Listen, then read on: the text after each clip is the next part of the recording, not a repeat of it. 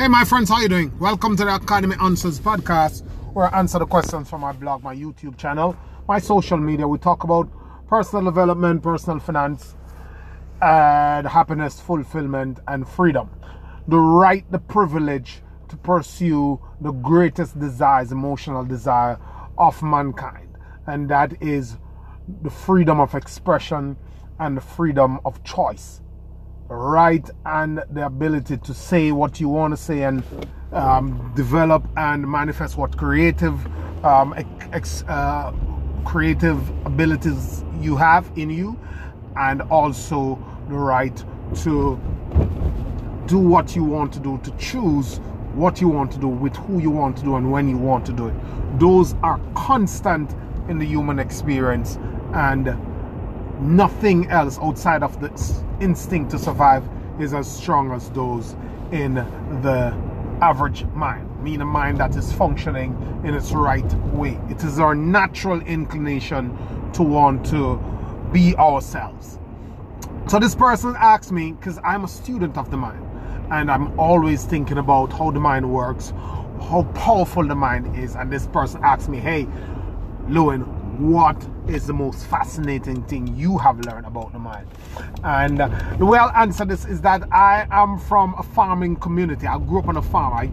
I am from the rural parish of Saint Ann in third world country of Jamaica.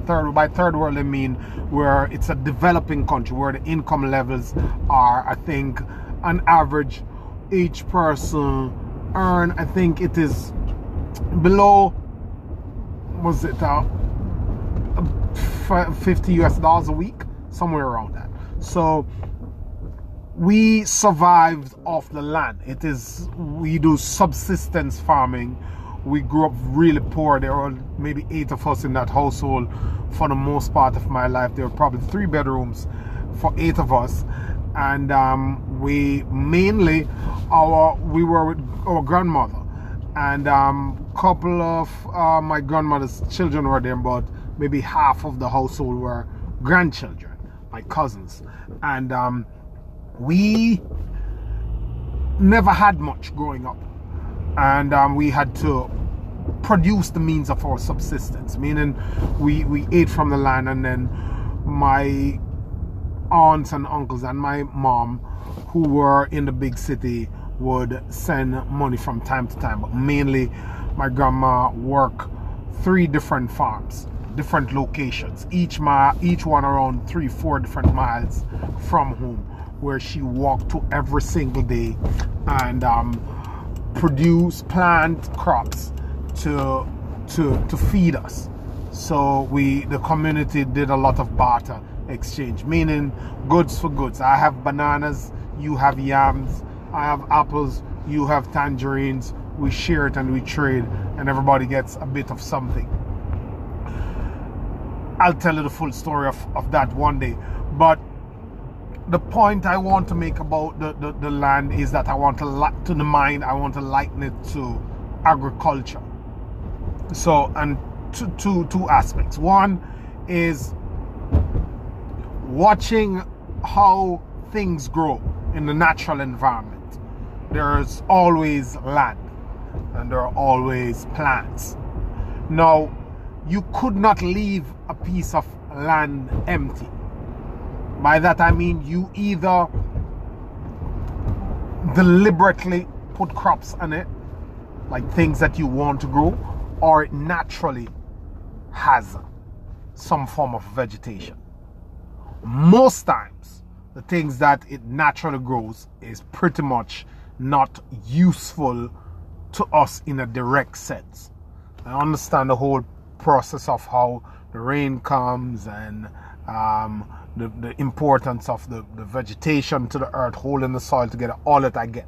But as far as the purposes of what we want land to do as farmers, when you leave a piece of land empty, the things that grow on it weren't desirables for the most part. If you by accident just knee-jerkily just put some desirables on it, like a couple of seeds or something, it for the most part, unless it's some durable long-term tree, it's for the most part become of low quality. So a piece of land never stay empty. It's always producing something. And if it's not something that is deliberately produced there, usually whatever it's produced is of very little use or substandard. That is one thing I've realized about the mind. You cannot leave it empty. And if you want good things to come from it, you have to deliberately produce these good things. You have to plant seeds deliberately that is optimized, that is scalable to the results that you want. You have to feed it that. So there's no such thing as I left school with 10 subjects, 3 degrees, I went to this thing, my parents are this, I used to read 15 books a week, I am smart. You cannot stay smart by being smart because you were smart. You have to constantly be feeding that. You have to constantly be putting things on that land that is going to give you the results you want. It's going to bear the fruits that you want. It's the first thing about the mind. So the mind is like a piece of land. It will not stay empty. You have to put positive things in it. And if you leave it to get things by default, it will get negative or substandard things. The next thing I've learned is that watching my grandma plant stuff so many times. One of the staples was corn, peas, yams. She would clear the land. So with this day where everybody gets together, land is cleared, and they would spray for termites, and then they would leave a couple of days. They would wait for the rain, then they would plant. Now, during that time of planting, that we cleared, time of planting, seed is planted, the germination process. As we wait for yam, peas, corn, whatever it is to come to fruition, to come to break the earth's surface and come up and germinate and grow, we at some point during the process, between or in that process of the plant germinating and the point of harvest, we had to go in and take out the bad weeds all over again. Why am I telling you this? That, and I used to say to Grandma, I'll tell you in a minute. I said, Grandma, if we are going to reap that yam, that piece, that corn in a month, why are we pulling out these weeds? Why don't we just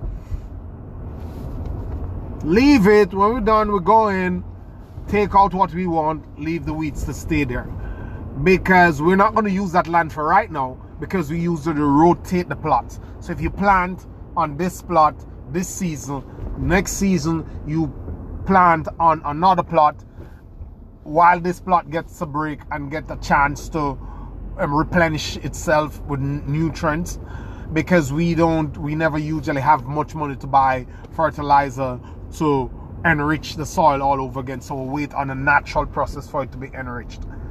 So I'm saying to my grandma, why are you bothering to clean it out? Because we're gonna leave it anyway, so why don't we just go in there and get the good stuff? She says that you cannot leave negative things among the positive things for so long. Not in those words, but she said you cannot leave the good stuff among the bad stuff for so long, because inevitably the good things will get tainted by the bad things. So even though you're reading, even though you're studying, even though you're pursuing a skill, a career, you are listening to powerful stuff, you still have to have some form of process that purges the mind. The average human being is exposed to 60,000 messages per day. There must be some process that quiets the mind that gets the mind back in touch with its source and replenishes it. Because yes, you'll be able to reap fruits from it, but you won't be producing at your maximum level of productivity. That's the next part to note. So you have to go in there, even after you're going to school, even after you're reading this stuff, and meditate, get into silence, doing your exercises, doing your breathing, feeding it with the right audios, keeping out the negative people. Because I think it was Les Brown who said that if someone walks up to you and tell you that you can't do it, someone has to come up to you and tell you, yes, you can do it, 17 times to eliminate that one time someone told you no. So that's my fascination with the mind. Thank you.